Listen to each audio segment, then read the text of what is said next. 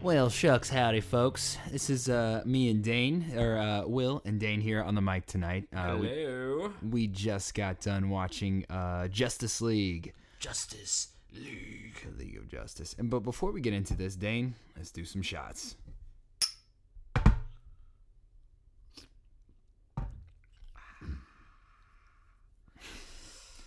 Yummy.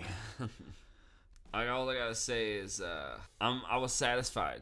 I was definitely satisfied. I went into this movie not like I did Batman vs. Superman, and went into it with lower expectations, and I was... You weren't disappointed. I was not disappointed. I felt like I was actually exceeded a little, not by much. I wasn't crazy. I'm not like saying it was great or super great or anything, but it was even a little bit better than I actually even thought it was going to be. Yeah, that's true. I think going into it, they played it safe. The studio played it safe with this one, especially after all the backlash and everything they've got from all the past movies. And then after Wonder Woman had a really good success there, I feel like you can just tell like the plot wasn't too intense and crazy. They didn't remake the wheel or anything. It was predictable, and if you've seen a superhero movie, it didn't.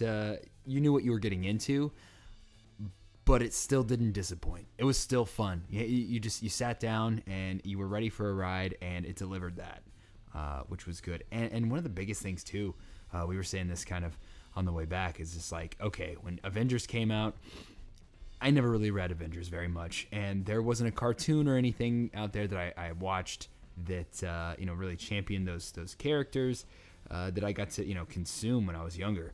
But there was Justice League and Justice League Unlimited, on Cartoon Network, and some of the really great writing and stuff, and the characters you got to be acquainted with.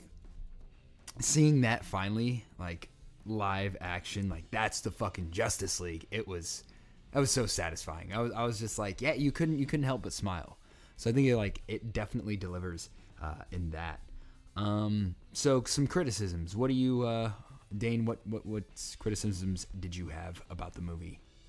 I guess overall, I would say there's just obviously some writing, like maybe some of the dialogue just for like certain characters that I felt like maybe didn't fit. I'm a pretty open person. I don't mind. I have an open mind, is what I'm trying to say, about people wanting to change things a little bit, but I don't think it was one of those situations. I just think it was I don't really think that fits, but whatever. It's kind of like one of those. I think it was like, I'm going to see it again, so I guess that could be another part of the review to say that like it was good enough that I want to see it again. I'm going to go see it Tuesday, so I can get that extra now, that second viewing, so maybe I can really have an even better opinion. But as far as I feel right now, I will say that's probably my only criticism that I've seen so far, was just a few of the lines. Now, definitely didn't work, but without trying to like spoil anything, and it won't be, but is the character that you're talking about, it's Batman, right? Honestly, I guess like yeah, but there were, I feel like there was a sometimes the line needed it, but not from that character, and that's all I mean. Yeah. And when you see the movie, you'll you might catch that, and that's really if you really know into these characters more. Because I, watching Justice League growing up and all that, like I know each of these characters, and how they play off each other. And I think they that's another good point of the movie that they did really well, is they changed up stuff a bit, on who connected with who, and I think they did the dynamic of the team and the relationships were those were fun surprises. Like you go into the movie thinking like, oh, I bet this character and this character are going to become buddy and stuff, and then actually some of those are true, but there were a few like buddy interactions in the movie between characters that you were like, oh okay, that's cool. And also going back to the dialogue comment, I agree with you. I think there's They made some jokes, or they wrote some jokes into the story delivered by certain characters. It was very off character, and like I get it, it made sense for the time and everything. And like you said, well said. It wasn't the wrong kind of line. Like it, gets you a good laugh or whatever, but it was from the wrong character. It was, you know... Or maybe from the wrong perspective of the character. Like, I don't know, it's hard to explain. I guess it's like sometimes when you tell a joke, you don't have to tell it in a joking manner. Yeah. A little too on the nose. All right, well then, what's some of the good? What would you say is a good thing going in? Like, as far as the jokes that were on there, my good thing would be there was definitely a scene between two characters that made me laugh so hard because I don't know, about where those two characters, their eyes, they locked eyes. I just feel like it was really awesome, and you'll totally see it when it happens, and it was so funny, and it made me like, I don't know, I'm really stoked to see their. It was a serious moment, and then like in a good way, a joke happened in a serious moment that didn't ruin the scene. Yeah, it like made it lighthearted, and it was fucking perfect. So yeah, we were cracking up. No, I would say for me, kind of going back to that team relationship thing, it's a bit unrealistic. Obviously, that, you know, these people are just now getting together for the first time. They jive pretty well, pretty quickly. Like, sure, you know, you've known since like some of the past movies that Bruce and Diana have been kind of like, with the drive that Lex Luthor had, or all the files and stuff of all the metahumans. They've been kind of doing some reconnaissance or whatever, and kind of planning out this team, but everyone else didn't really. But they jived pretty well, which was really unrealistic, but it was still fun to watch. And it made me think of the dynamic of like when you're playing either like World of Warcraft or D&D or something, like just the group dynamic. You know, you had your like two kind of paladins. You had like I would say the cyborg was kind of like the mage. You know, you had your OP tank character, you had a rogue, so it was just, obviously like the speedster, I guess, I don't know what you would want to equate him to, but, everyone worked really well. And especially juxtapose that from Batman vs. Superman and fucking, especially Suicide Squad, like watching Suicide Squad and certain characters, like what pissed everybody off is when, at the end of the movie, when fucking Croc had to throw the bomb into Enchantress's whatever the fuck. Do you remember that part?